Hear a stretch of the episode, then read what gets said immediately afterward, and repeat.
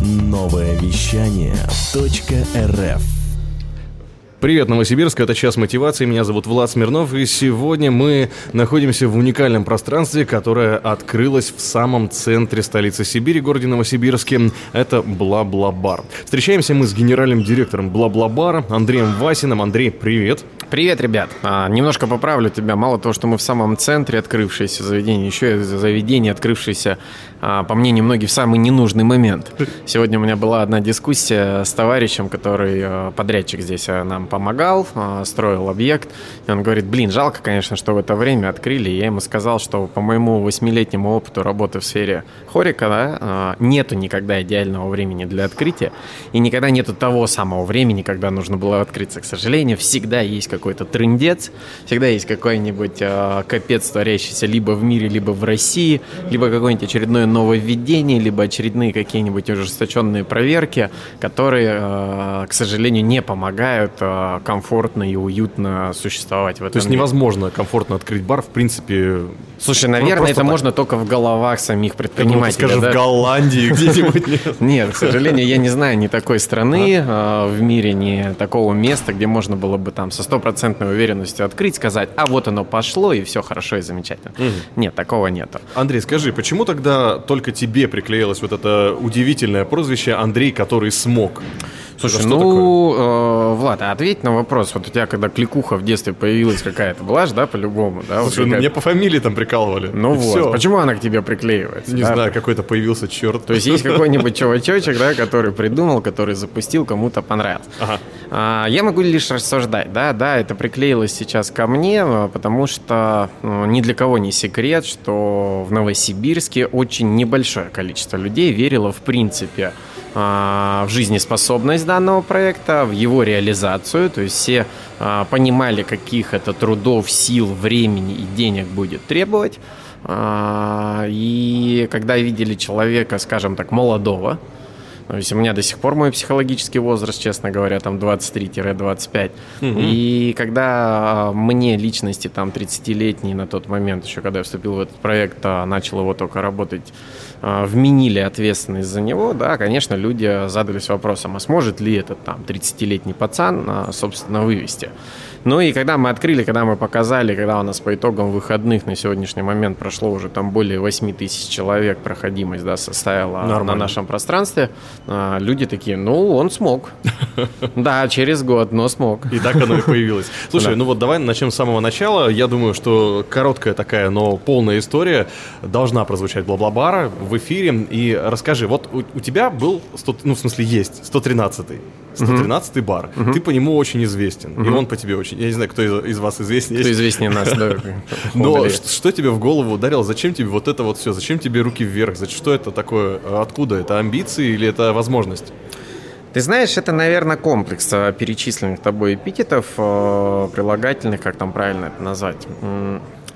У каждого заведения, у каждого человека есть все равно некий там жизненный цикл, период, да, там а, получения так называемого кайфа. То есть я живу по принципу кайфометра. Пока кайфометр находится в определенном там диапазоне, пока ты получаешь удовольствие от, от того или иного дела, будь это бизнес или там, я не знаю, отношения в семье или какое-нибудь хобби, да, пока ты получаешь от этого удовольствие, значит, как бы ты делаешь все правильно. Ну, это моя, да, мантра. Соответственно, по 113-му была очень кайфовая ситуация, когда мы его только-только открыли. Это был для меня там первый бизнес в сфере хорика. Это был первый свой бар, который там зародился, а, ну, можно сказать, а, на коленке. Да? Мы посидели братьями такие, а, работали мы в сотовой связи, появились определенные средства, которые нужно было выводить, и не хотелось тратить их на там, деньги, э, на машины, на дома, на женщин. Там, ну, не хотелось это все дело прогулять. Мы решили их вложить э, в ресторан, э, но, конечно, ресторан поднять это было невозможно. Поэтому было принято решение открыть бар. И когда оно получилось, получилось очень сложно. Это был самый первый опыт. У меня не было определенных навыков, знаний. Да? Я что-то там съездил в Москву, чему-то там поучился на тот момент, вернулся, открыл заведение, которое первые два года хреначило в минус. И когда ты получаешь... вот года это- в минус? Два года. Два года мы э, выходили на точку окупаемости, то есть э, я как сейчас помню этот момент, э, это было э, 6 сентября 2015 года, потому что это день рождения бара второй год, и я в тот день раздал э, все долги перед поставщиками, я раздал все долги за аренду, зарплату и прочую херню, и у mm-hmm. меня осталось 37 тысяч рублей, ну, условных первых чистых денег. Моих. Это был плюс. Да, это был там первый плюс. И вот в тот момент кайфометр, конечно, такой дрынь, да, то есть он до этого падал-падал, и вот эта вот неуверенность а, в собственных силах, в собственном решении, с этим сталкивается, наверное, любой предприниматель, любой человек, который там, да не важно, даже не предприниматель, любой человек, который устроился куда-то на работу или еще куда-нибудь. Вот у него есть, а, постоянно начинают появляться какие-то мысли, а ту ли я делаю, а почему у меня ничего не получается. И вот только угу. упертые люди, рано или поздно, как вот это, знаешь, картинка, где чувак с киркой долбит, да, стену, ага, и вот да. если ты не сдашься, то след следующий удар, и оттуда посыпется бриллиант. И вот этот момент в 113 наступил именно тогда. И этот кайфометр, это было круто. Он начал зашкаливать, у тебя поперли люди, мы стали там э, популярны, там, благодаря каким-то моментам в сети, когда-то там с блогерами, когда там что-то еще, мы стали нарабатывать аудиторию, и наступил определенный пик, в который ты понимаешь, как бы это удержать. Mm-hmm. И если ты эту историю не удержишь, а, тут нужно положить руку на пульс, это тоже очень важный момент, потому что если ты расслабишься, в данной ситуации. Ну, типа все хорошо. Да, да? ты все просрешь. Угу. Потому что, ну, сфера хорики, сфера общественного питания, это, ну, по моему мнению, сугубо моему, самый сложный вид бизнеса. Потому что здесь ты а, контактируешь с финальным потребителем, то есть с гостем. Mm. И этот mm. гость, он очень прихотлив, mm. да, то есть сегодня он хочет кушать бургеры, завтра он будет кушать такосы. Если у тебя этих такосов нету, то к тебе могут перестать ходить. Если твой коктейль вдруг стал немодным, то тебе могут перестать ходить. Да, вот этих факторов может быть много. У тебя вдруг стал немодный интерьер, тебе могут перестать ходить. И тебе постоянно нужно находиться вот в этом движении. Постоянно нужно выкаблучиваться, выкручиваться. А это немножко расходится с идеологией ну, бизнесмена, да, потому что ты же открываешь для чего? Чтобы меньше работать, больше зарабатывать. Правильно? Логично. И уехать вот. на море наконец. -то. Да, забить на все, оно само должно работать, а да. ты такой бабки получаешь, и у тебя все замечательно. Mm-hmm. Здесь а, очень сложно становится этот баланс соблюсти, потому что ты осознаешь а, факт того, что оказывается этот бизнес не такой-то и денежный. Да, я рассказывал как-то раз тебе в интервью, э, когда мы только открывали 113 рентабельность, ну, если там для наших слушателей mm-hmm. это понятная же цифра, да, рентабельность заведения была 27%, то на сегодняшний момент она варьируется между 7 и 9. И в общероссийской практике, ну, среднего уровня, вот такие барышни, да, мы не говорим про премиум сегменты, какие-то заведения, которые там чуть-чуть больше зарабатывают, потому что у них там и маржа пониже, и там э, заработки побольше. Угу. Вот 7-9% на сегодняшний момент в России это очень хороший результат. Угу. Реальные показатели многих заведений свалились к тем самым пресловутым европейским стандартам, когда самому чуть ли не хозяину приходится вставать за барную стойку работать. Для чего? Потому что у него рентабельность бизнеса 3-4%. Угу. То есть представь, у тебя оборот 5 миллионов рублей. Так. Ты рассчитался со всеми, ты выдал все зарплаты, а, реализовал всю продукцию, ну, то есть идеальное да, состояние месяца. И по итогам месяца у тебя 3%. То есть, да, для простоты просчета это что получается там? 150 ну, тысяч рублей. Да. Это при условии, если у тебя кочевое, кайфовое заведение, в которое ходит много народу, у тебя большая оборотка, 5 миллионов. Реалии же действительно небольших барчиков показывают 3, 2, 3,5 миллиона рублей. Ну и обороты там меньше, соответственно. Соответственно, да? твоя рентабельность, то есть твои денежки, это вот именно твои чистые. Ага.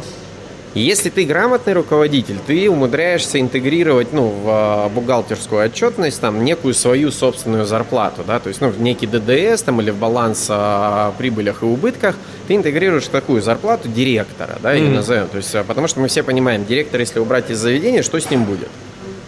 Ну, не в идеологическом плане, да, а в реальном. То есть мы все прекрасно понимаем, что директор выполняет какие-то директорские функции. Если их оттуда исключить, как долго это заведение сможет прожить? Скорее всего, недолго. Поэтому нужно правильно по бухгалтерскому учету туда, конечно, заводить зарплату директора.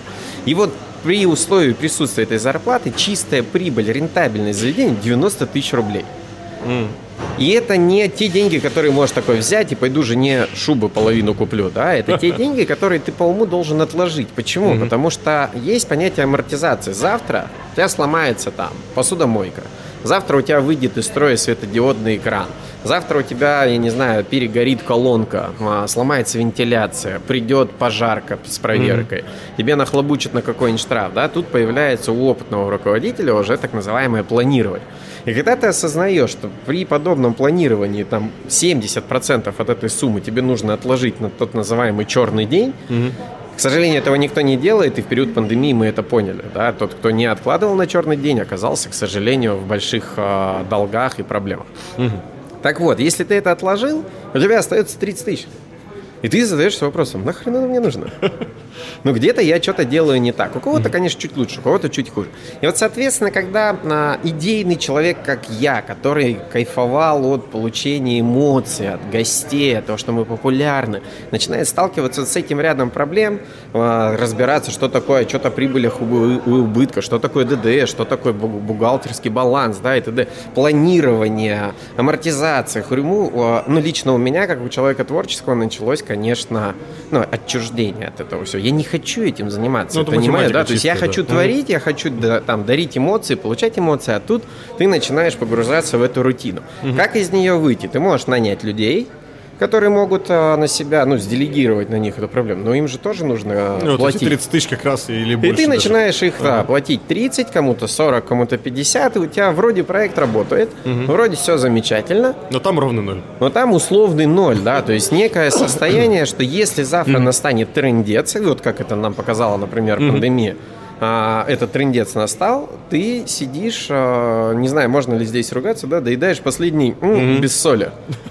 То есть у тебя вроде как все чего-то там даже сокращенно получают, но это при рентабельности там 3-4%. У меня, слава богу, была в районе 9, поэтому худо-бедно в каких-то моментах что-то где-то получилось устояться, удержаться. И это была для меня крайняя точка. То есть mm-hmm. я э, к этому моменту уже четко осознавал, что я хочу выйти из проекта, э, настроить его таким образом, чтобы передать его в хорошие руки, чтобы он существовал, но э, с точки зрения не денег, с точки зрения не получения кайфа от этого проекта у меня не осталось ничего. Угу. Почему не осталось кайфа от получения именно от проекта? Я вырос из той аудитории. То есть тот бар я открывал в 23 года.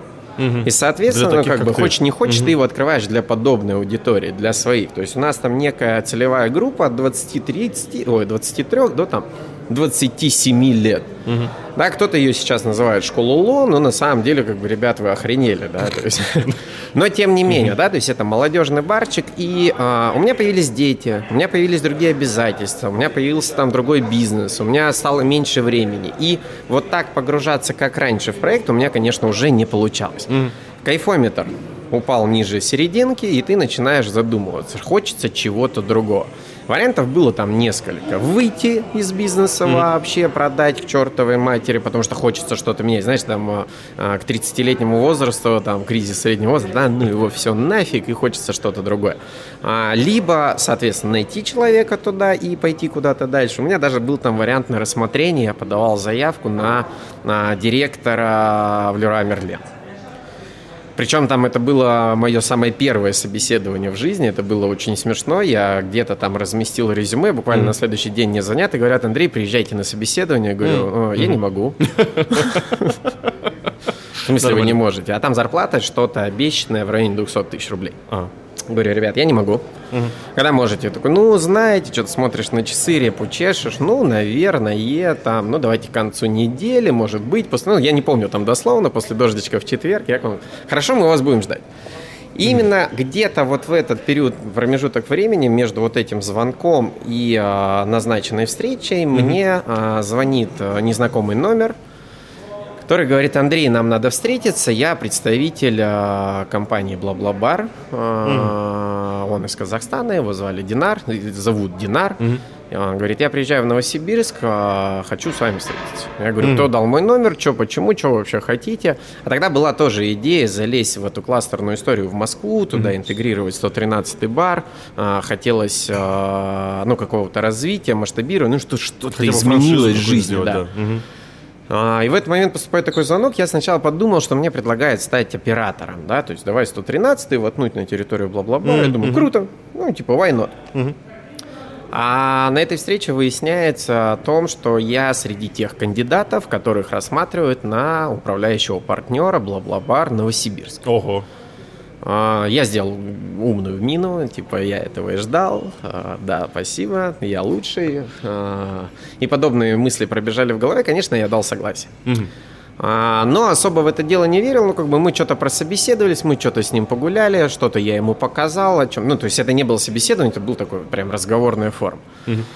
И наступает там день, когда мне нужно идти на это собеседование, мне звонят, ну собеседование с Леруа Мерлен, который, да, помните, мне звонят а, в этот момент и совпадает. Опа. Что как только я с ними разговариваю, я вижу звонок от Казахстана, да, вот этот незнакомый номер по WhatsApp. Я понимаю, что, видимо, есть какой-то ответ. Ну, не стали бы просто так. И я опять этим леруашникам говорю, ребят, сорян, не могу, у меня другой звонок. Мне звонят и говорят о том, что нужно встретиться с управляющим директором. Она прилетает а, в Новосибирск. Там буквально через три дня она прилетает. Мы встречаемся. Динара зовут а, прекрасного нашего сейчас руководителя. Очень дорогой, близкий, а, интересный мне человек. И э, там уже именно оказывается собеседование. Но тоже я раздолбай конченый. Я пришел на это собеседование с женой, с детьми. Мне их некуда было деть. Это проходило в Редисоне. Я познакомился с детишками, которые постоянно подбегали, пап, машинка, там, тоси, боси. Ну, в общем, э, не знаешь, как оно прошло, но вывод остался один. Там примерно через неделю мне поступает звонок, надо прилететь в Казахстан и, собственно, встретиться а, с генеральным. И вот здесь закручивается эта вся процедура. Я полетел, мне показали а, Нур-Султан, как работает, мне показали их дочерние проекты. Мы после этого прилетели в Астану, ой, в Алмату. В Алмате показали действующий проект, как летний, так и зимний. После этого встретились с генералитетом, и оказалось, что от Новосибирска было два претендента, которых, между которых на вот этих собеседованиях выбрать не смогли. То есть, опять же, к этому абсолютно не готовился. Мы там, условно, вечером понимаем, что сейчас а, кого-то из нас выберут, а кого-то нет. И мне задали там один вопрос, типа, почему ты? Ну, я не помню его дословно, но я почему-то в голове к нему подготовился. Я ответил, я молодой, голодный и креативный.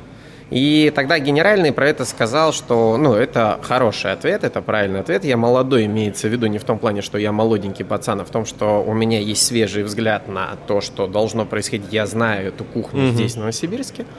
А, голодный это в том плане, что я голоден до нового, да, до новых проектов, до нового развития, и, соответственно, я сюда захожу не с точки зрения бабок заработать, не с точки зрения собственного кармана, а с точки зрения того, что мне интересно, давайте, я голоден до какого-то движа. Помнишь, да, про стрелочку, которая упала? Я хочу расти, я хочу развиваться, я хочу больше. Ну и креативность это как бы мой там третий подтверждающий фактор. Э, Не знаю, уж каким образом так сложилось в жизни, что там где, но э, я умею сделать интересно, я умею поднести это креативно. И, собственно, это было решающим фактором. А, Буквально на следующее утро генеральный заезжает за мной в гостиницу на собственной машине.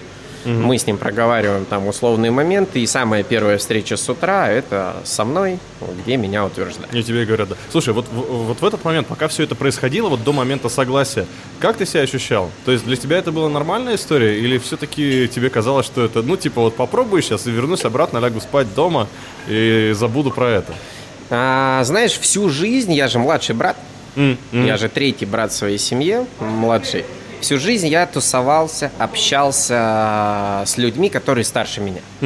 И, соответственно, у меня выработалась, наверное, психологическая, может быть, защита, как угодно это можно назвать, там, а, стиль поведения в том, что ты должен всегда соответствовать уровню а, того окружения, в котором ты находишься. И э, когда меня позвали в Казахстан, я ну, продолжал вести себя точно так же. Что я старше, чем я есть, я мудрее, опытнее, чем я там, может быть, себя реально считаю, но э, есть подтверждающие факторы моего окружения, которые там э, ну, подтвердят, да, что действительно человек дело, человек слово. Поэтому я себя ощущал спокойно. А, у меня не было там м, сожженных за мной мостов.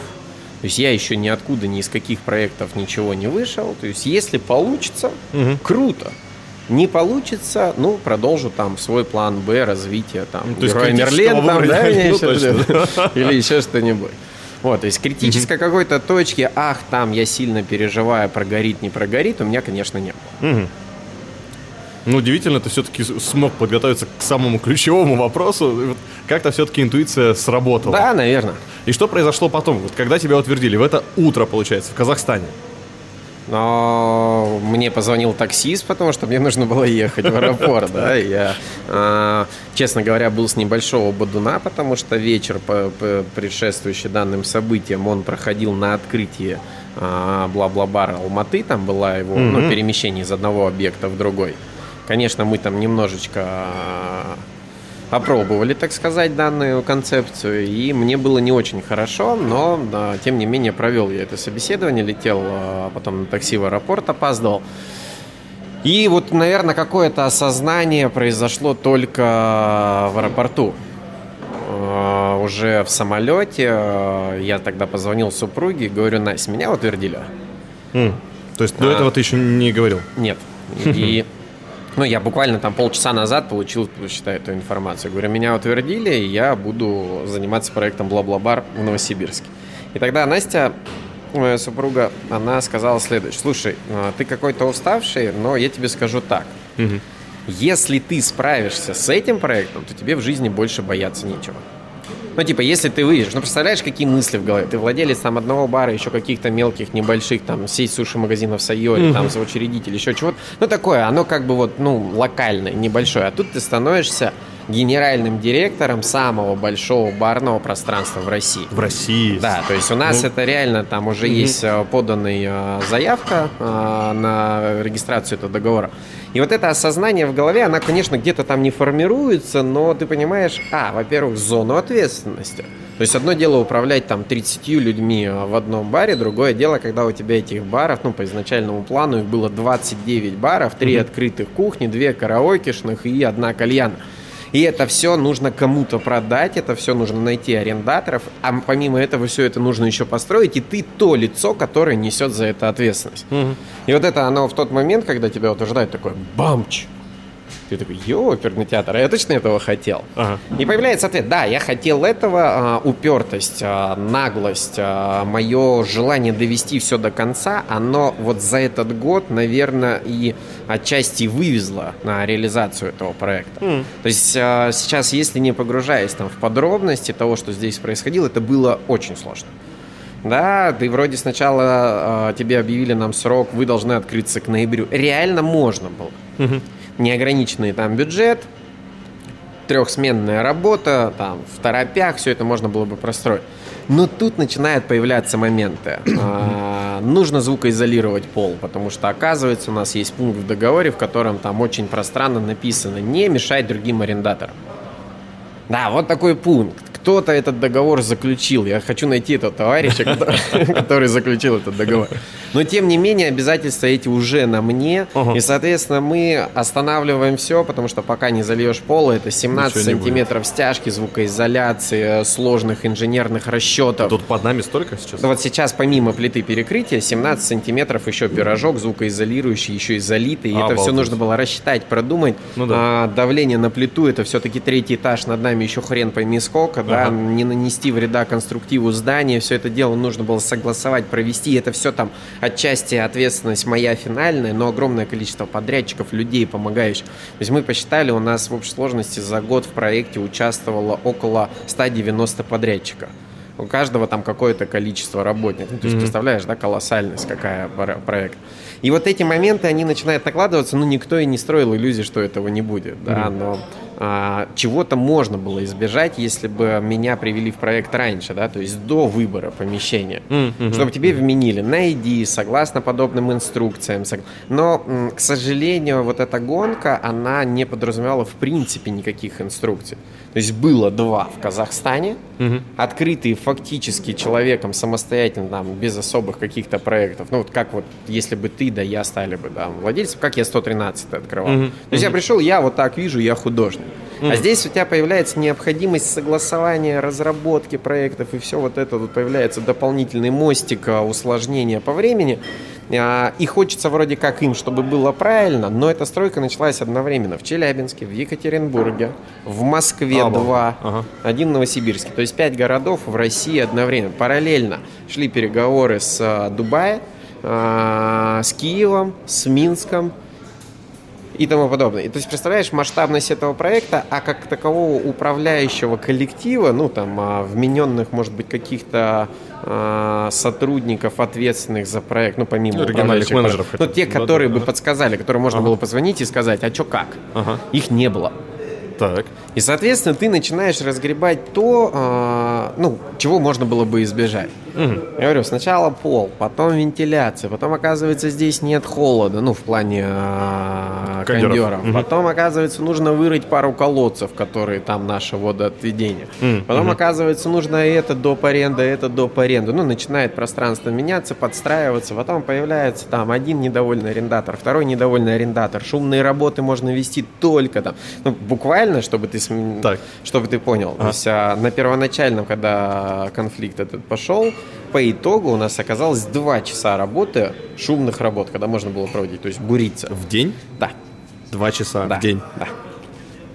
Ну, то есть, Так, а, где-то ты одному угодил, но Ага. в этот момент неудобно второму, Ага. там, третьему. А здесь же там огромное количество собственников, огромное количество арендаторов. Это был, конечно, трендец. Но в таких условиях работать невозможно. Тут начинается давление от общественности. Ноябрь прошел, чувак, где у тебя бла-бла-бла? Ну, я такой, сорян, да, ну вот такие сложности, там, к концу этого года откроемся. Проходит декабрь, чувак, где проект? Ты такой, ну извините, там появились определенные сложности. Ты уже начинаешь оправдываться. В свое время я оправдывался. Потом сказал, ребят, Москва не сразу строилась, мы вам там не бар на 100 квадратных метров строим, да, у нас тут 3123 квадратных метра, это очень сложно. Всем плевать, они хотят, где? Начинается степ над проектом бла-бла-бар. То есть вот это давление общественности еще появляется. И вроде как вот оно, назначается дата открытия назначается ну, какая-то финальная точка. Мы утвердили там, согласовали финальный бюджет и расходов. Мы приглашаем на мероприятие сюда, на презентацию именно анонсирование даты открытия Сергея Жукова, да, «Руки вверх бар». Мы официально заявляем, 26 марта мы откроем двери проекта. Это произошло там 23 февраля, 29 наступает карантин. Ну, не карантин, вот эти вот наши режим, началось. режим Ага. самоизоляции, всех прикрывает. Проходит месяц, проходит второй. а, люди, где проект, чувак? Ребята, вы охренели, что ли? Какой проект, Ну, да? Типа, ну, везде все встало. Встал Казахстан по денежному обороту, потому что у них та же самая проблема. Встала Россия, встали инвесторы, все подужали кошельки, потому что непонятно, когда это что закончится. Как открыть э, проект, там, не имея на него средства, да, элементарно. Но тем не менее, правдами неправдами, коллективными работами, там, благодаря партнерам казахским, что-то где-то потихонечку сдвинулось. Здесь за счет там нашей внутренней работы подрядчики на честном, добром слове продолжали вести деятельность, где-то вкладывались самостоятельно в материалы. Слава богу, там с ними со всеми закрылись. И вот она уже подходит к, там, к финишу, этот момент, когда можно открываться, но мы тут э, выясняем, ага, у нас там подрядчик подвел в одном, подрядчик подвел в другом. Оказывается, мебель не приехала, оказывается, оборудование встало на границах, ну, там, закупленное, которое для бар. Еще какие-то вот эти моменты, они нет, да нет, неделька, вторая, третья, начинают откладывать. Одно держит это, одно держит это. Все, открываемся в августе. Открываемся в августе 100-500. Приходит там момент, а, закончились опять бабки, не можем, там тоси-боси. Перемещаем на сентябрь, у нас, оказывается, нет там электричества. Ну, не успевает. а. Короче, там сложная система, трансформатор нам тащили мегаватт, Ну да, там логично, определенные подрядчики, не управляющая компания, а те люди, которые заказывали все это дело оборудование, и тот завод, который это оборудование а, использовал, опять же из-за пресловутой пандемии смещались сроки, и тут мы такие объявляем, вот мы в сентябре, а нам говорят, а у вас электричества нет. Мы такие, давай времянку, а мы сняли уже времянку. Ну, потому что мы Ну ждали да. его вот-вот. И никто в этом не виноват, это просто такое стечение обстоятельств. И над нами уже просто ржут люди, да, то есть мы объявили раз, нет, не переносим. Мы объявляем техническое, нет, переносим. И когда там наконец-то мы утверждаем, что вот 9 октября, вернее, мне звонят э, Казахстан, условно там сегодня 6, мне говорят, 9 открывайся. Говорю, нет. Нет, я этого делать не буду. Ну, то есть обосновал, потому что там, ну, вот эти всякие мелочи, вешалки, номерки, какие-то там, знаешь, детали, подсветочка тут, подсветочка там, какая-то мебель недособрана, что-то не расставлено, не отмыто, потому что мы хоть и отмывались, но постоянный клининг, хоть и генеральный, он все равно продолжались какие-то работы, это пыль, какая-то грязь, еще чего-то. Ну, чтобы не подземный бункер открывать. Я там объективно оцениваю, что реально к 23 октября можно открыться. 16 и все хоть убей. Угу. И вот мы максимально быстро мобилизуемся, то есть условно у тебя там три раза уже были собраны команды, которые должны были ну, работать. Угу. Раз из-за пандемии, два там из-за какой-нибудь еще фигни откладывалось, перемещаем, но им же нужно деньги платить, зачем платить, пока мы еще не начали работать. Угу. Это понимают и люди, это понимали и мы. И вот это все смещалось, и тут понимаешь, что у тебя есть там 10 дней, собрать весь коллектив, состав, во все бары, чтобы люди вышли, а, мобилизовать всех арендаторов, которые подписали договора, чтобы они тоже успели найти, угу. мобилизовать их на получение вот этих мелочей, лицензий, а, эквайринг, а, там, я не знаю, ЕГАИСы подключить, всю вот эту историю, но без них же по уму открывать нельзя. Угу. Позвонить еще всем поставщикам, сумма закупа первоначального примерно там 4-5 единиц денег, да, вот на все это огромное. То есть это на каждый бар, ну, по мелочи, там, 600 500 где-то там, да, угу. в комплексе это вот такие бабки. Угу. У кого еще нет лицензии, соответственно, мы покупаем под свою лицензию, ставим под свою лицензию. Это огромные сложные договоренности. А, ты ага. обещаешь людям, да, начинаешь проговаривать какие-то сроки, они, а если пандемия, ты говоришь, да не будет больше. Как ты ловко подвел к самому важному. Проходит 14 дней с открытия. Проходит 14 дней с технического открытия, и у нас выходит новое постановление, в котором говорят, работаем до 12. Ну, что делать? Mm-hmm. Что делать? Конечно, садишься вновь на телефон, обзваниваешь поставщиков, объясняешь ситуацию, обещаешь, составляются какие-то реестры, а, потому что в Казахстане этих денег, ну, как бы они тоже ниоткуда не возьмутся, да, все вылазили из этой ямы. Mm-hmm. Только-только мы начинаем где-то вставать все потихонечку на ноги, и начинается этот момент. Конечно, сложно, но, ну, можно. То есть, если э, во времена 113 за эти два года я откровенно худел, страдал, умирал, потому что это, ну, блин, ты вложил кровные, свои, личные, там, 13-15 миллионов в проект, а они не возвращаются. И вот это право на ошибку, ты понимаешь, что вот эта твоя ошибка может стоить 15 миллионов рублей. Mm-hmm. Это страшно, да? Здесь право на ошибку сумма гораздо больше. Mm-hmm. Но за счет того опыта ты знаешь, что нет невозможных задач, что нету нерешенных проблем, ну, нерешаемых mm-hmm. проблем. Реально этот опыт появился. Ты понимаешь, что все можно решить. То есть в каком трендете мы не оказывались, этот опыт тот жизненный, он сейчас, безусловно, помогает. И вчера, осознавая тот момент, что сегодня только я, и только действующее заведение, в котором есть 130 голодных ртов с ипотеками, с кредитами и прочей фигней.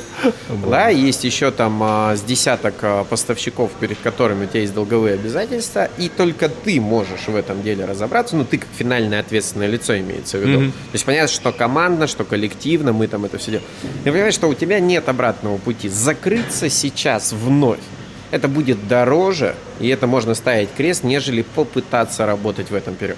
Поэтому я заклинаю всех гостей, задумайтесь, да, что ну, не будет другого. Угу. То есть с этим э, нужно просто смириться. Да, все заведения ограничили до 12, но я рад тому, что хотя бы до 12 в Новосибирске. Потому да что, не закрыли вообще. Потому что Омск, Красноярск, кто-то до 10, кто-то до 11, кто-то раньше. Mm-hmm. То есть там вообще их позакрывали. У ребят в принципе нет возможности ночным заведением работать. Поэтому нам просто-напросто нужно привыкнуть к тому, что сейчас надо э, изменить культуру вот этого отдыха, культуру вот этого потребления. Если раньше мы ходили тусить ночью, то сейчас, ну, нужно приходить тусить чуть-чуть раньше. Лично я считаю, что это одни плюс. Хм. Ты выспишься. Ну, то есть ты в 12 закончил, очень ты пришел домой, ты выспался, да. А, ты станешь чаще видеть собственных детей, в конце концов, если они у тебя уже есть. То есть ты будешь а, чаще появляться дома, и дети будут видеть там не спящих родителей а, в пополаме, да, и просить им там водичку принести, да. Ну, а уже более-менее выспавшийся, хорош. На таксисты, наконец-то, начнут высыпаться, я там не знаю, ну, там не, не будет ночной работы. То есть, в принципе, одни плюсы, просто к этому надо привыкнуть. И, конечно, сейчас в ближайшие две недели это будет очень тяжело, потому что народу просто-напросто нужно привыкнуть к новому. Но с уверенностью могу сказать, что это минимум до Нового года. То есть вот это положение вещей минимум до Нового года. Угу. И тут мы выбираем либо сидеть по домам, либо ходить все-таки отдыхать, если мы этого хотим, но тогда уже укладываться до 12. Мы сделаем все возможное, чтобы здесь сделать разнообразие этого проекта, чтобы здесь было интересно даже вот в этот утренники, так мы их называем, в эти дневные часы, да, но Я думаю, что нашему слову можно доверять, и мы сделаем а, реально а, даже в условиях а, этой пандемии кайфовый проект, который будет работать, который будет качать, который будет привлекать людей к нам. Здорово рассказал. Слушай, это прям такая большая история, и я теперь уже понимаю, насколько это все было. Давай немножко про маркетинг поговорим и про, конечно, один из первых вопросов, который я хотел задать. Откуда взялся Жуков? Вообще, что это за история с э, «Руки вверх бар»? И как это связано с «Бла-бла-бар»? Или ты сам на него вышел, или что это было?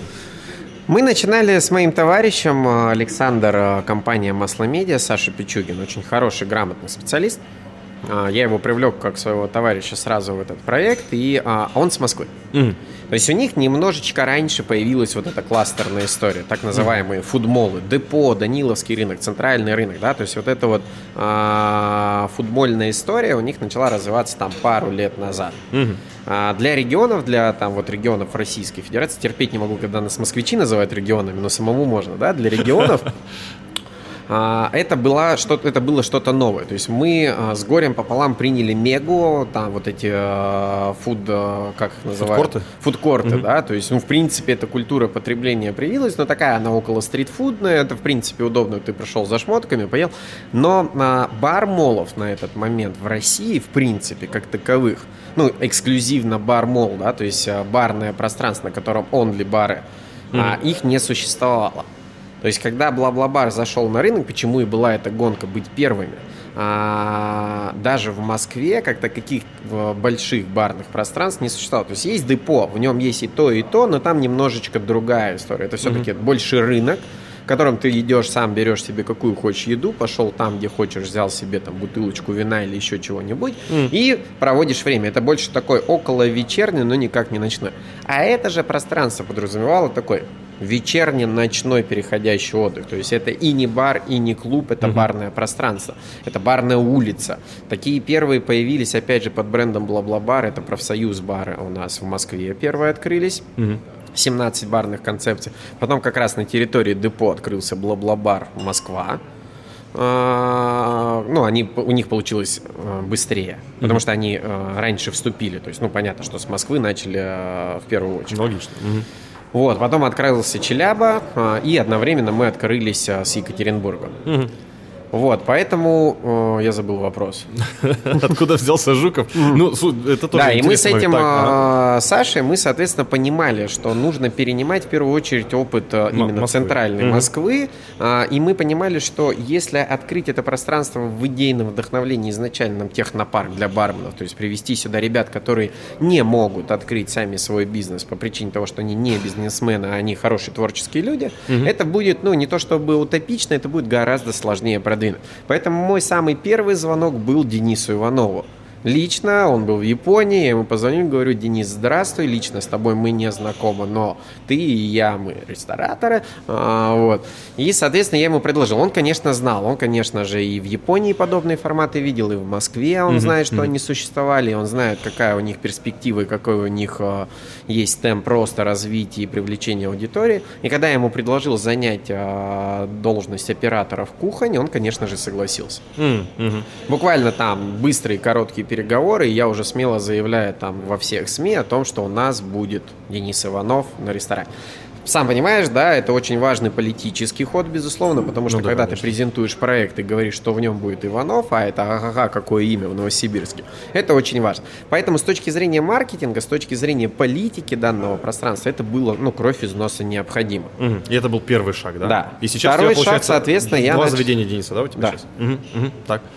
Следующий шаг, соответственно, был по подбору на неких медийных личностей, которые могли бы встать в данном проекте. Но когда ты живешь в центральном регионе, будь то Москва или там бывшая столица Казахстана, Алматы, где тусуется там э, парень из команды КВН э, казахи они там назывались, то есть там такая личность с первого канала, он mm-hmm. да, владелец одного из баров. У них там есть э, какой-то там э, ведущий знаменитый, к ним, э, ну, за счет аудитории, там, самих владельцев, у них вот эта вся бомон тусовочка, она угу. их знакомая тусовка. Открыли для своих. И, соответственно, угу. когда идут так. туда они, идут, соответственно, Все их остальные. подписчики, угу. да, так их назовем. Соответственно, мне нужно было что-то сделать подобное в Новосибирске. Но если оглянуться, их, к сожалению, не так много, которые могли бы, да, то есть посмотреть, это у нас там один актер, который у нас там изгой, как его там зовут, Андрей, э, ну, в сериалах там снимается, да, это наш новосибирский товарищ, mm-hmm. он в Москве. Mm-hmm. У нас есть э, из 25 кадров или 25 кадр, как называлась эта передача на СТС, там э, блондинистая Надежда, не помню, как ее. Она тоже в Москве. Угу. Кто ближайший по духу? Сатир. Сатира, алло, привет. Илья. Мы ага. попадаем в его там некий а, определенный кризис, потому что у него там и по его проекту были определенные сложности, там ага. может быть что-то еще семейное. Короче, он тоже в Москве, он осел, и это немножко не то, да. Сюда он зайти под честное слово с брендом тоже не мог. Угу. Блин, было бы круто сатирбар. Да, конечно. потом угу. Дава М, наш бывший э, новосибирский товарищ, который сегодня там является многомиллионным там певцом с Филиппом Кироровым выступает. То есть еще год назад даже у него этого не было. В принципе, мы начали тоже какие-то переговоры, но доверие к проекту пропадало из-за переносов вот этих сроков, угу, да, угу. и тоже вписаться в эту историю было тяжело. Капец. Мы начинаем дальше размышлять и понимаем, что нам нужен так, говорю, Саша, есть какой-то серийный продукт, который... И, конечно, нам приходит в голову Сергей Жуков. У него он является владельцем сети баров «Руки вверх», не бар, это все его. И э, мы видим их открытие гастропорт Сочи, мы видим их и понимаем, что да, это наше лицо. Угу. А, Александр Сашка меня сводит с Пашей Чесноковым, это непосредственно управляющий директор всей сети, генеральный директор. Мы с ним выходим на переговоры, я приглашаю его в Казахстан, мы обговариваем условия. Конечно, они хотели зайти в каждый город, но где-то не договорились, там управляющие mm. партнеры не пошли навстречу. Мы пошли, потому что нам это, ну, интересно, и это действительно хороший, качественный продукт. Рукивер бар, там один из лучших баров сейчас в Бла-Бла-Баре. Хм. И на этом, к сожалению, все встало. То есть я хотел позвать э, фудтрак, э, замечательное заведение шестые, они, по-моему, в мире, бар Эль Капитес, угу. питерский бар, э, то есть как раз про Мексику. А, начали мы эти переговоры, пандемия, все рушится, боятся люди куда-либо идти, расширяться, двигаться. Это вложение денежных средств, которых и так сейчас нет. Были там еще определенные переговоры э, сильными мира, известными всего, но тоже это все потихонечку выгорает, потому что непонятная ситуация на рынке, но я их прекрасно понимаю.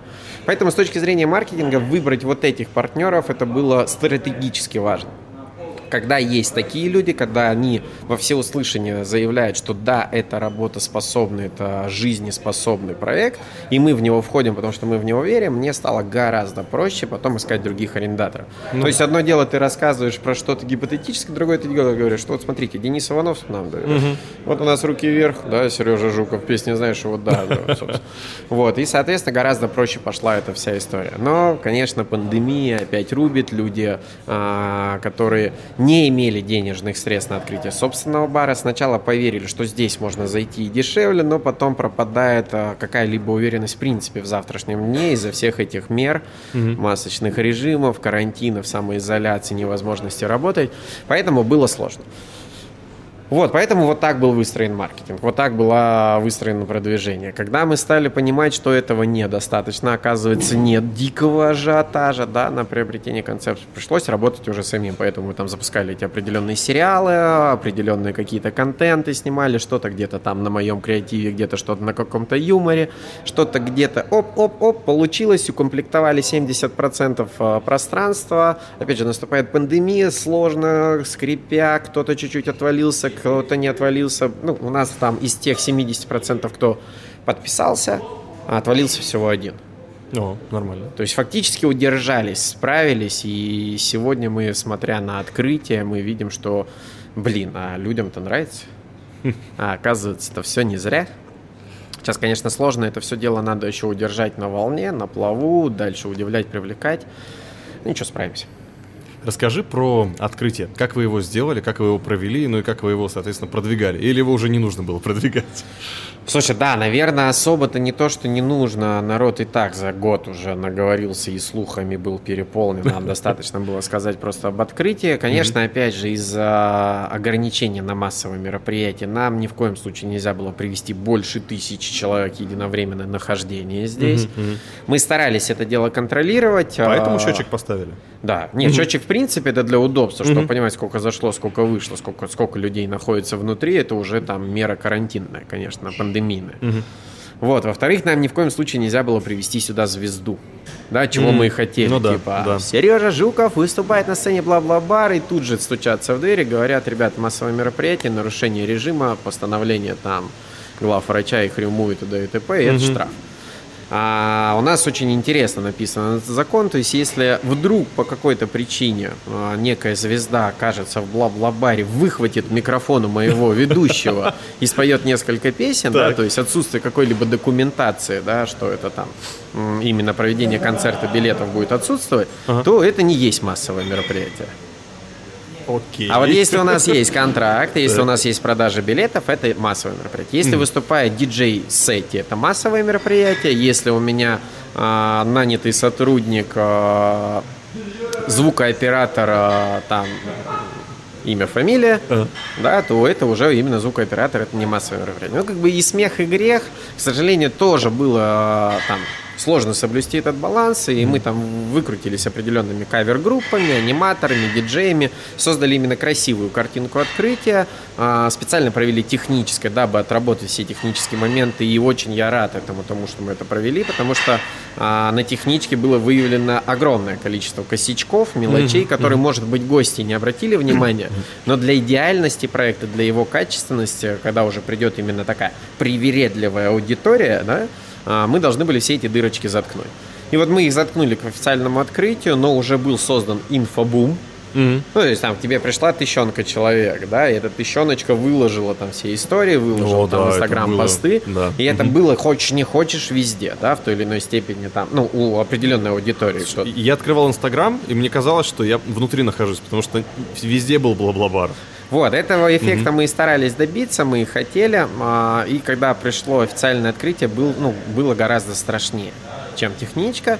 Потому что, ну, одно дело, когда ты лично позвал людей, а здесь уже без пригласительных. То есть ты не знаешь, сколько придет сегодня людей. А. Если на техничку было выданное количество пригласительных, зафиксировано четко, то здесь ты не знаешь, а придут люди вообще или нет. И когда счетчик у меня переваливает за 1800, я Но забавно заметить, что, ну, получается, на окончании первого вечера официального открытия по счетчику показывалось 2412 человек. Ну, то есть единовременно в баре находилось больше э, необходимого минимума, да? А я обратил внимание, что выглядит пустовато. М, То есть пространство Позволяет. позволяет вместить гораздо больше людей. Мгм. И как только этих людей становится реально много, как только оно заполняется, тут появляется какой-то дух, атмосфера, да, какая-то появляется жизнь в этом проекте. И в субботу повторяется наш а, показатель, а, и это очень сильно радует. Ты видишь эмоции гостей, ты видишь а, их удовлетворенность, ты видишь радость тому, что у нас есть ограничения по возрасту, 21 для девушек, 23 для парней, да, это нами введенные специально. Вот, а, потому что, ну, не в обиду, конечно, ребятам, не все там 18-19-летние раздолбаи, но что-то изменилось в этой жизни. Я в свои 18 не вел себя так, как ведут эти ребята себя в свои 18. А, Есть у меня это выражение «Бога за. Взял. ухватили за э, самое причинное место и э, считается, что им там все должны. Это очень сложный гость и опасный гость, потому что еще мы их называем бородатые дети. Вот он выглядит на 20, Мгм. А ему 17, блин. И если, не дай бог, да, что-то произойдет, он там перепьет, попадет в какую-то переделку, доберется до органов, виноват буду я, да, как владелец заведения, что я пустил несовершеннолетнего, еще его и напоил.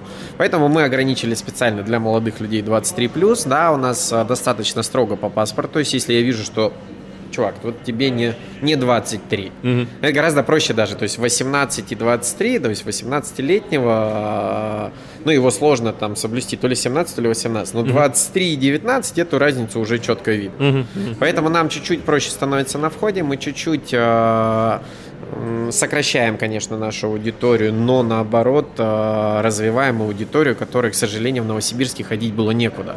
Mm. Ну, то есть вот эти чуть-чуть постарше, 23, это понятно, что ограничение, но вот мы говорим там про 30-летних, про 35-летних.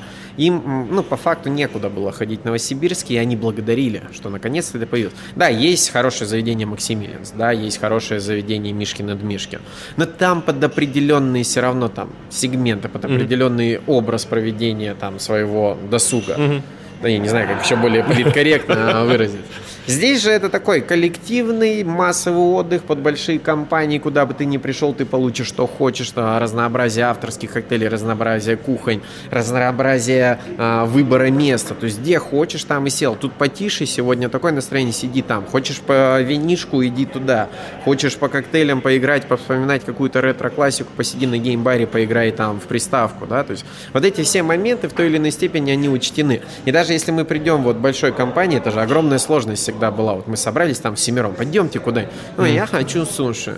Да? А я хочу пиццу, а я хочу бургеров пожрать. Uh-huh. Блин, а я хочу пиво попить, а я хочу коктейльчика, говорит его жена. И вот этот а, конфликт интересов частенько возникал, и, ну, хорошо, если выбирали, договаривались. В худшем случае люди оставались подал. Uh-huh. Здесь же ты, получается, можешь прийти, сесть где угодно и получить что угодно. Mm-hmm. Все это принести за свой столик и комфортно получать удовольствие там, от а, подобного отдыха. Вот, поэтому, поэтому я опять забыл вопрос, на который я отвечал. Да слушай, мне уже тоже понравилось. Когда ты говоришь про еду, я начинаю бегать глазами в поисках э, названий, про которые ты говоришь. Мы сидим рядом с геймбаром сейчас, да. а сзади меня Нозл. Нозл, да, это Нозл. наша стимпанк концепция. Вот этот чувачок. Э, Он меня привлек. Я... Да, ребят, для радиослушателей огромная металлическая голова, которая исполнена авторами этого э, проекта. Это действительно творцы, люди сварили из кусков металла загнули из деталей, то есть такая. У нас еще у него должны глаза светиться и из носа пар идти, еще не успели закончить, надо сделать. Круто. Да. Тут действительно очень много моментов, которые отличают один бар от другого. А как работают команды, как персонал вот баров относится ну, вот к такому разнообразию, привычно, непривычно, какие у них отзывы уже потом, после. Слушай, ну каждый бар mm-hmm. изначально сразу был предупрежден, что твоя концепция это твоя концепция, твоя задача ее раскачивать. То есть mm-hmm. никто за тебя mm-hmm. а, ничего не придумает. То есть если ты не уникальный, то все, извини. Нет, придуманные концепции, они mm-hmm. были реализованы, мы потом под них подбирали команды, подбирали арендаторов. Но mm-hmm. мы объясняем, mm-hmm. что мы будем помогать в плане маркетинга, mm-hmm. но не будем выполнять за тебя эту функцию. То есть если у тебя, извините за выражение, бармен мудак, mm-hmm. мы его уберем. Если mm-hmm. этот бармен, ну, этот бармен априори должен знать основы сервиса, коктейли, там, да, приготовления, mm-hmm. как с людьми общаться. Но у каждого из вас все равно должна быть своя изюминка. Mm. Если этой изюминки не будет, э, нужно понимать, что это огромная конкуренция. Между вами не 3 километра, да, в надежде, что здесь зайдут, а там не зайдут. Между вами там 5 метров. И если ты м- дерьмово работаешь, mm-hmm. пойдут не к тебе, пойдут в соседнюю концепцию. Если ты не успеешь среагировать на вызов кальянщика, кальянщика запросят через другой бар, и деньги останутся, соответственно, в его баре. Mm-hmm. Если ты не успеешь среагировать за столиком, за этим и вынести людям еду, то кэшбэк за эту еду ты, ты не получишь от там, оператора кухни. Кэшбэк получит другой официант. Ну, то есть понятно, что кухни общие, да, официанты от баров, и вот э, мы эту коммуникацию выстраивали. То есть ты можешь заказать еду на любом баре, но это для тебя непонятно. Для нас мы сидим за столиком ноза, а вот этот столик уже геймбара. Угу. А, то есть, то куда есть я гость, сел, тот бар меня обслуживал. Тот, собственно, к тебе быстро и прибежал. Но ага. у него есть на это там небольшое количество времени. Если он не успел среагировать, а среагирует он, гость-то ровным счетом пофигу, да? Ну, конечно то, соответственно, все кэшбэки с кальяна из кухни останутся там. И вот, ну, у них появляется Прикольно. эта мотивация. Конечно, они наблюдают друг за другом. Там мы уже два собрания провели, они наблюдают друг за другом. Так, почему у него больше людей, а у меня нет? Угу. Ага, у него там есть какая-то подача шотика, нужно нам что-то свое придумать. И вот эта постоянная конкуренция, ну, а, правильная конкуренция, здоровая конкуренция, потому что, ну, все делаем общее дело. Угу. У всех есть это в голове мысль, что ты не отдельный бар, если ты косяк, то косяк тогда бла бла-бар весь. То есть, если ты у себя допустишь ошибку, гость не будет разбираться, а вот там нозл плохие, Мгм, да? Они скажут, бла-бла-бар плохой. И вот за это мы, конечно, будем сильно карать. А, Соответственно, вот эта вот конкуренция, здоровая конкуренция, совместное развитие, наблюдение друг за дружкой, это ну, очень хороший двигатель и рост. То есть изо дня в день мы видим вот этот прирост. Ага, мне не хватает в коктейлях какого-то гарниша, который людям нравится. Мы должны как-то привлечь себе внимание. Мы должны то, мы должны все. Они начинают это додумывать, согласовывать с генеральным барменеджером, согласовывать с арт-группой. Если какое-то требуется, допустим, большое денежное вмешательство на какие-то виды изменений, это уже согласовывается со мной. М, м. И тогда я типа говорю, да, окей, ребята, идея кайфовая, давайте пробуем, реализуем. То есть вот у нас, например, на, на, на открытии Бразилия, ну, Бразилия Найт у нас есть концепция, они привели коллектив из трех а, афроамериканцев, которые должны были а, показать там а, номер и а, могли поработать еще даже немножко за бар. Ого. Вот эта аудитория, она, ну, как бы аудиторию это привлекло, это кайфово. Ну, привлекло, ага, вот у вас там коктейльчики, то есть народ уже познакомился с концепцией и там и осел. Мгм. Вот, то есть вот эти моменты мы разрешаем делать, и это здоровая конкуренция, здоровый рост а, как профессиональных качеств, так и каких-то там креативных качеств, они начинают вот двигаться. Поэтому это очень кайфово в этом плане пространства. Вот в этом, Да. да. удивительно, как ты про это рассказываешь. Я, честно говоря, я думал про это, но не думал, что все настолько вот переплетено таким образом, что и согласование, и здорово, прям круто. Расскажи про отзывы, которые ты уже успел получить. Я поехал к тебе, я открыл два ГИС, блин, я увидел там две звезды. Как? Да как? Я, я, я поразился. Слушай, ну потому что мы... Ну, в смысле, две звезды, это отзыв был, целиком там... Да, больше, то есть мы, в принципе, не ведем политику каких-то там проплаченных отзывов. Мы за любую обратную связь и даже за негативную. К сожалению, там вот именно про этот отзыв у меня до сих пор не хватает времени элементарно добраться, ответить. То есть я не могу сейчас позволить какому-нибудь там СММщику сядь ответить и что-нибудь. То есть, да, во-первых, надо было разобраться в этой ситуации, что же действительно произошло. Получить одну точку зрения, вторую точку зрения, проанализировать, просмотреть камеры. То есть там получилась ситуация, что девушка э, выпила два шота, они в компании, но... Видимо, запамятовала в процессе э, времяпрепровождения, что ее предупреждали. Ну, она попросила, «М? чтобы было. Ей сделали двойную порцию, соответственно, получилось два шотика, ну и цена получилась за двойные порции. А в этот день у нас, к сожалению, не работал безнал, да, соответственно, у нас были переводы денежных средств на мою личную карту, сразу объявляя о том, что все эти средства сданы, уже инкассированы, мы с них все равно заплатим налоги, чтобы не было такого, ах, вы хитрожопые, деньги домой. Да, то есть это уже все проведено. То есть она не могла не быть предупреждена о стоимости этого коктейля. Мы удостоверились там а, и по камерам, что вот он наличные средства передан, вот он перевод, и это все сделано из одних рук. А на следующий день возникает ситуация, «А какого хрена я заплатила 2000 рублей за эти шоты? Меня обманули, и меня там то все бойся. Вот, ну, на это надо ответить, и я прекрасно понимаю ее негодование, там, ну, ну, такое случается, да, то есть ты в порыве там веселья, может быть, рассчитался и даже не придал этому значения, потом типа, о, хрена. Но никто никого не обманывал, да, и поэтому есть две звезды, есть замечательные друзья-фламперы, которые там не любят разбираться в ситуациях, сразу рубят с плеча, да, они там все такие сякие плохие, и так их и этак. А, какой-то там товарищ на меня даже выходил а, в сети ВКонтакте, ну, потому что я там не ответил, он вышел на меня, это чё, это хрю, это му. Ну, в общем, а, будем работать. Будем работать с этими отзывами. А покупать какие-то отзывы, ну, дабы сейчас создать иллюзию, что у нас там все хорошо. Но непосредственно на Флампе или в Дубльгисе я, ну, не вижу нужным. Пускай люди читают как есть. Каждый сделает там свой а, выбор. Кто-то там, да, жалуется на Дубльгисе, по-моему, есть отзыв. Меня не пустили в кроссовках. Ну, да. Не пустили в кроссовках. Да, в чем проблема? То есть я задаюсь этим вопросом, постоянно работая с гостями. Ребята, а в чем проблема-то? Вот ты на юбилей к бабушке 55 лет припрешься вот в этих грязных кроссовках. У меня кроссовки от Louis Vuitton. Чувак, они грязные. Но они просто грязные, да, это белые грязные кроссовки. Извини, пожалуйста, ну это, ну, блин, как минимум неправильно, да. То есть я понимаю, что у нас не самый чистый город, но это не, не вот здесь и сейчас забрызгалось. Это ну, когда-то были кайфовые Louis Vuitton, но, может быть, купленные 7 лет назад, и ты в них успел, по-моему, картошку покопать. Ну, извини, мы вот в таком не хотим пускать людей. Да, мы мудаки. Да, наверное, это неправильно. Но мы хотим создать, потому что если мы начнем пускать таких гостей сегодня, то завтра их будет все больше и больше, и те люди, которые э, знают, во что одеваться на юбилей их бабушки, угу. скажут фи. А какого хрена там чувак, она-то не разбирается, что это Louis Vuitton. Угу. Она-то ей плевать, она видит чувака, который копал картошку.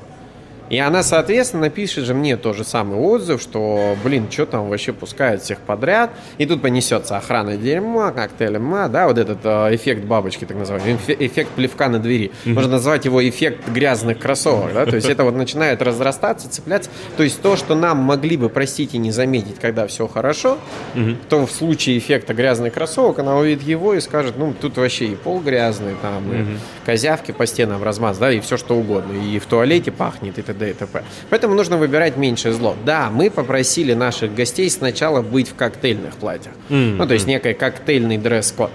А его многие восприняли буквально и с агрессией. Да? Кто-то сказал, ну окей, мне приятно нарядиться в красивое платье, на каблучках прийти. Кто-то сказал, слушай, что я должен в костюме к тебе прийти. Да, мы изменили этот подход и назвали его некий casual. Да? Casual, комфортный, но приличный casual.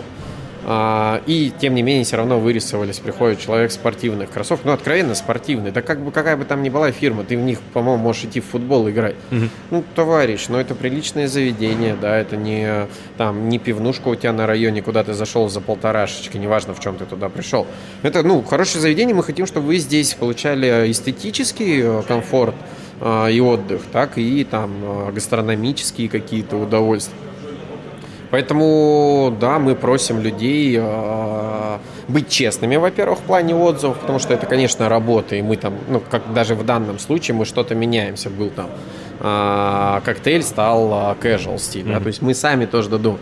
Мы проработали эту историю с э, гостями, которые недопоняли по ценам, внутри в команде у себя проработали, mm-hmm. да, внимательные, предупреждайте. Я вообще, в принципе, задался вопросом, а какого хрена у тебя шот стоит 500 рублей? Но оказалось, что это шот действительно из очень хороших, дорогих напитков. Его себестоимость там 350, да, то есть 150 накрутка сверху при условии там коммуналки, аренды и прочих, это как бы нормальная цифра. То есть это хороший, действительно дорогой напиток, смешанный а, в виде а, шотика, рюмочки, который можно было выпить. Ну, что попросили, то и налили. Но я всем проговорил, что давайте как-то чуть более внимательно относиться к гостям. Если ты чувствуешь, что 500 рублей за шотик это все-таки дорого, не надо их, да, пытаться, ну, видя, что они еще в алкогольном обвинении, пытаться им втюхать. Проговорите обязательно, да, объявите, если человек, ну, условные договоренности джентльменские соблюдены, он стоит 500 рублей, Уверен, уверен. Все, да, теперь вопросов нету. Пожалуйста, мы там э, услышали друг друга, заплатили. То есть вот эти отзывы обязательно должны влиять. Можно сейчас стать, создать красивую картинку, нагнать туда 50 человек, даже элементарно всех своих попросить, напишите нам отзыв на флампе, поставьте нам 5 звезд. Но зачем? Угу. Ну, то есть э, купаться в собственном там, э, я не знаю, как это правильно сказать, там, э, любви к себе, какие мы замечательные, нет. Да пускай лучше пишут, как есть. Мы лучше в этом деле разберемся. И если вдруг слушают эти люди, которые написали отзывы вот эти негативные, мы уже разобрались в этих вопросах. Я физически не успел вам ответить. Угу. Вот все. Слушай, ну спасибо, что да. ты сейчас потратил время и так доходчиво объяснил. Это я вижу твое отношение, и оно меня поражает. Потому что даже можно было бы короче рассказать, ты все равно буквально а, сейчас вот. эту ситуацию препарировал во все стороны. И... Это ты к вопросу, что я много говорю. Я понял тебя. Хорошо, хорошо, давай ускоряться. Вот сегодня, почему, в принципе, мне нравится, когда ты много говоришь, и интересно послушать это со всех сторон, потому что, ну, извини меня, бар большой, большое интервью. Так что э, под занавес я еще хотел задать тебе вопрос про, как всегда, про личные качества. Маниру или я, да? Нет, да не дуть. Нет, а сколько денег ты... Сколько денег ты зарабатываешь? Ты смотришь Рика и Морти, да? В общем, вопрос тебе будет про твои качества, которые тебе помогли вот сейчас. То есть ты, ты вырос, ты вырос, ты имел бизнесы, ну, иногда бизнесы имели тебя, но э, там одни качества. Здесь уже другие. Здесь Нет, уже не соглашусь. Нет? Те же самые качества. Все те же самые качества меня частенько зовут на какие-то форумы, мероприятия, просят там дать самые главные три совета начинающим, неважно кому, предпринимателям, мамочкам, вяжущим там что-нибудь. Ну, то есть неважно, где ты окажешься, студентам, а, всегда просят одно и то же. Mm. И мои три а, качества, я сейчас даже не попытаюсь их вспомнить, я их как бы вот просто озвучу. Самое первое и самое главное мое – это упертость. Mm. А, всем всегда рекомендую быть вот, ну, всегда стоять на своем, потому что есть миллиард людей, знакомые и близкие друзья – это самые главные враги, которые тебя в, нач... в твоих начинаниях будут, как вот в этой басне, э, ну не басня, кто это, притча про э, рака в Лебедь, ведре. рак и щука? Нет, а, нет, рак, рак в ведре. Так. Не знаешь, да? Я То есть, знаю. если положить так. одного рака в ведро, он оттуда выберется с легкостью. А, если положить хотя бы двух, они там и сдохнут. Мгм. Потому что пока лезет один, второй цепляется за него, скидывает его вниз, да, вот.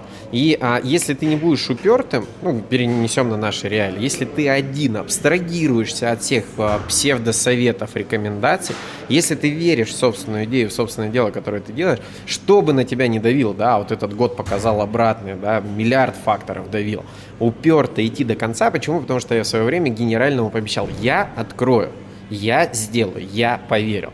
И вот благодаря этому уперству, упорству, э, упертости, да, как барану, да, вот, вот в эти ворота долбиться, пока дырку не проковыряешь, получилось реализовать проект. Да, сложно, да, мне кажется, я постарел за этот год лет на 5 эмоционально, да, я там, э, мне, в принципе, можно, короче, не заморачиваться сейчас на диеты, я, я, я худею постоянно. ты да, из-за этих похудел. Да, я заметил это. У меня сваливаются штаны, как в свое время в 113 могу сейчас снять штаны дома. без них уже. Да, расстеги, расстеги, не расстегивая ремень, снимать с себя брюки, потому что я вот, ну, настолько похудел, и это не... Хотя ты жрешь, хотя ты там вот, ну, ну по-другому-то никак. Ага. Вот. А, и еще каких-то два качества, я не знаю. То есть, ну, там, в зависимости от э, вида бизнеса, наверное, в зависимости от э, рода форума или интервью, можно подобрать еще каких-то. А, для меня самое главное упертость. Ну, то есть э, верь в себя, там, ну, можно их разложить. Упертость, верь в себя, люби себя, да, там, ух, мотиватор. По факту будь у- у- у- у- не упоротым, упертым. Упертым именно в то, что ты веришь, и если ты веришь, то твое упорство тебе поможет. Не сегодня, так завтра, не завтра, так через год. Так что вот так. Спасибо. Будь Часто упорным. ли ты отдыхаешь? Ну, прям по-настоящему отдыхаешь, когда выключаешь телефон? Это проблема. Нет, не часто. То есть у меня есть а, установка в голове, и я ее там стараюсь соблюдать хотя бы один день в неделю, хотя бы один день в неделю, абстрагироваться от всего происходящего, не всегда это возможно, и побыть дома с детьми. Мгм. То есть это у меня день суббота. Вообще я его называю день домашнего папы. У меня, как правило, в субботу я разрешаю супруге уйти делать все там свои дела, потому что она целыми неделями сидит с детишками и ничем там давно уже не... за- Я ее пытаюсь отпустить и э, этот день провести. А, в период, конечно, перед непосредственно открытием даже этого не получалось. И это большая проблема. Я уже давно не горжусь, если равно 5 лет назад я мог с гордостью заявлять, да я работаю 24 на 7, да, знаешь, вот это было модно, да, всем рассказывать, какой ты крутой бизнесмен. Сейчас я э, кардинально против всей этой истории. Я мечтаю об отпуске, я мечтаю об э, каких-то реальных выходных. Я очень сильно устаю от постоянного вот этого движа. Ну, потому что когда ты строишься, потом запустились, и вот сейчас буквально там пятницу, субботу, ты здесь находишься до 4 утра, а, дети а, тебя будут с утра, ты разбитый, злой, там, да, ты, конечно, там отчасти срываешь на них, это неправильно, я не хочу этого в семье.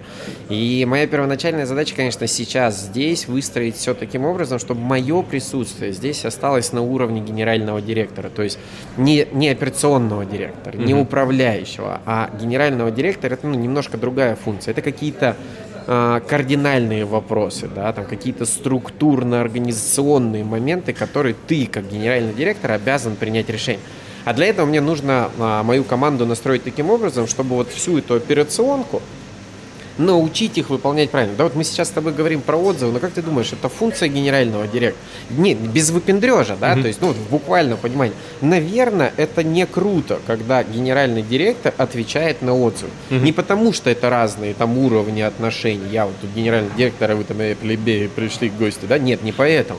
То есть, в принципе, это можно сделать, и иногда в роли генерального директора он обязан тоже на какой-нибудь отзыв ответить, ну, потому что может, да, возникнуть такая mm-hmm. Имеется в виду, что вот я со своей функцией обязан научить всю свою команду на эту операционную деятельность, на то, чтобы они все эти вопросы могли профессионально, быстро и качественно решать. Mm-hmm. Моя же задача будет вот в этой классической правильной идеологии тратить на работу 48 часов в неделю.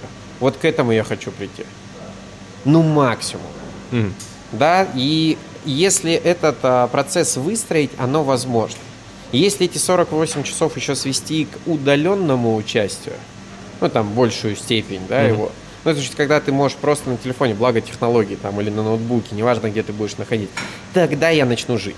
Сейчас я херачу на будущее, да, вот, ну, то есть я вкладываюсь э, в этот проект уже там чуть больше года, понимая, что объективно мне сюда нужно вложить еще ну, минимум полгода для того, чтобы это все дело выстроить, а, показать показатели перед а, Казахстаном, а, получить собственные показатели, что вот он, это жизнеспособный, действующий самостоятельный проект, только тогда я смогу начать жить. И думаю, что это будет мой личный успех, потому что я не хотел добиться всего к 45. Mm. То есть у меня есть моя там установочка, до 35 ты должен устояться. Кто-то мне говорит, да ты охренел, у тебя бар, у тебя там бизнес, у тебя семья, у тебя дом, у тебя машина, что тебе надо, ты дерево посадил.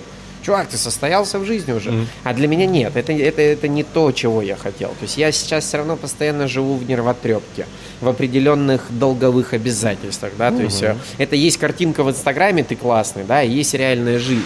То же самое и здесь. Вот а, сейчас ты пришел ко мне на интервью как mm-hmm. человеку, генеральному директору, бла-бла-бла. Ох, как звучит круто.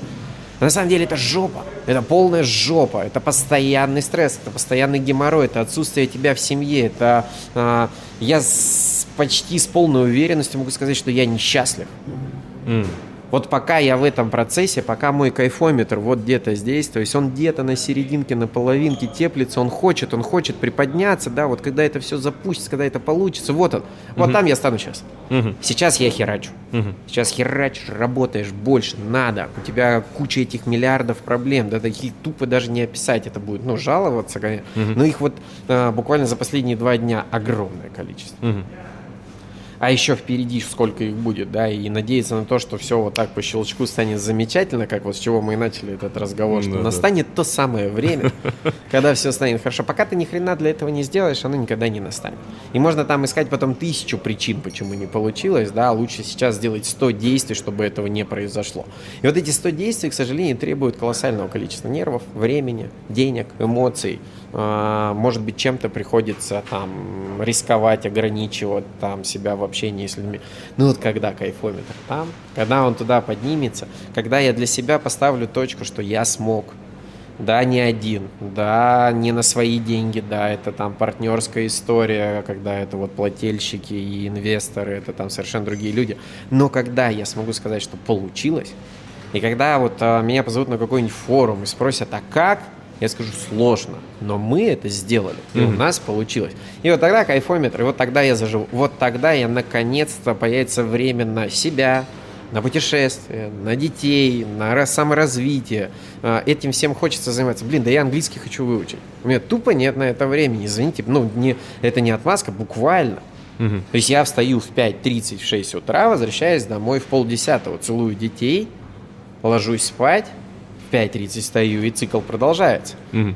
И это, ну, когда учить английский? Ну, ты можешь учить его через приложение, через Яндекс, там, Хриряндекс. Ну, ну, ребят, нет, так оно не работает. То есть, если уж делать, то делать качественно.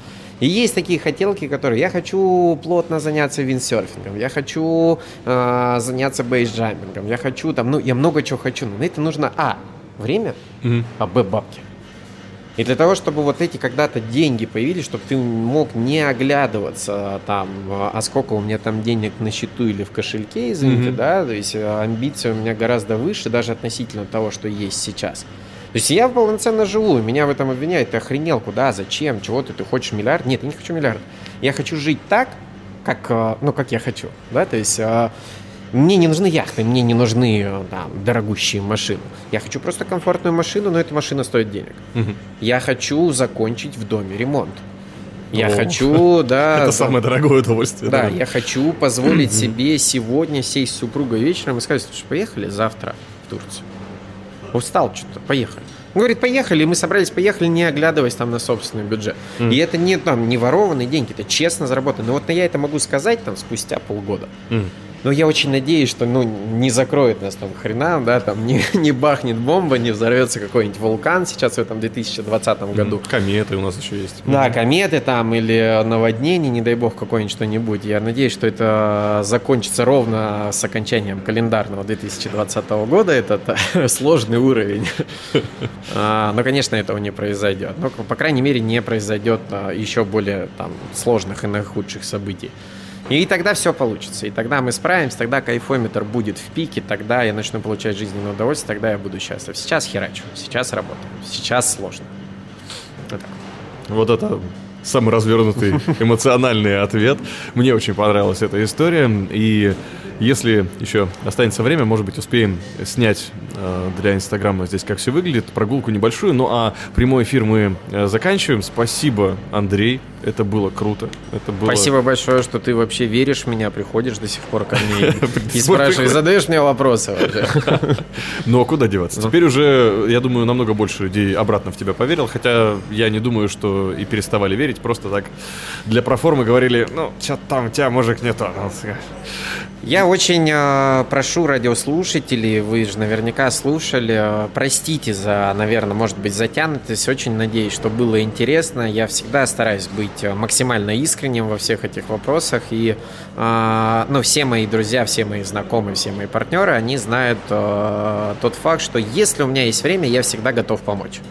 Поэтому, если вдруг у вас появятся какие-то там... Э, интересные задачи, которых я мог бы вам помочь, или вам нужен мой совет э, или опыт, я всегда с удовольствием поделюсь, поэтому обращайтесь, буду рад.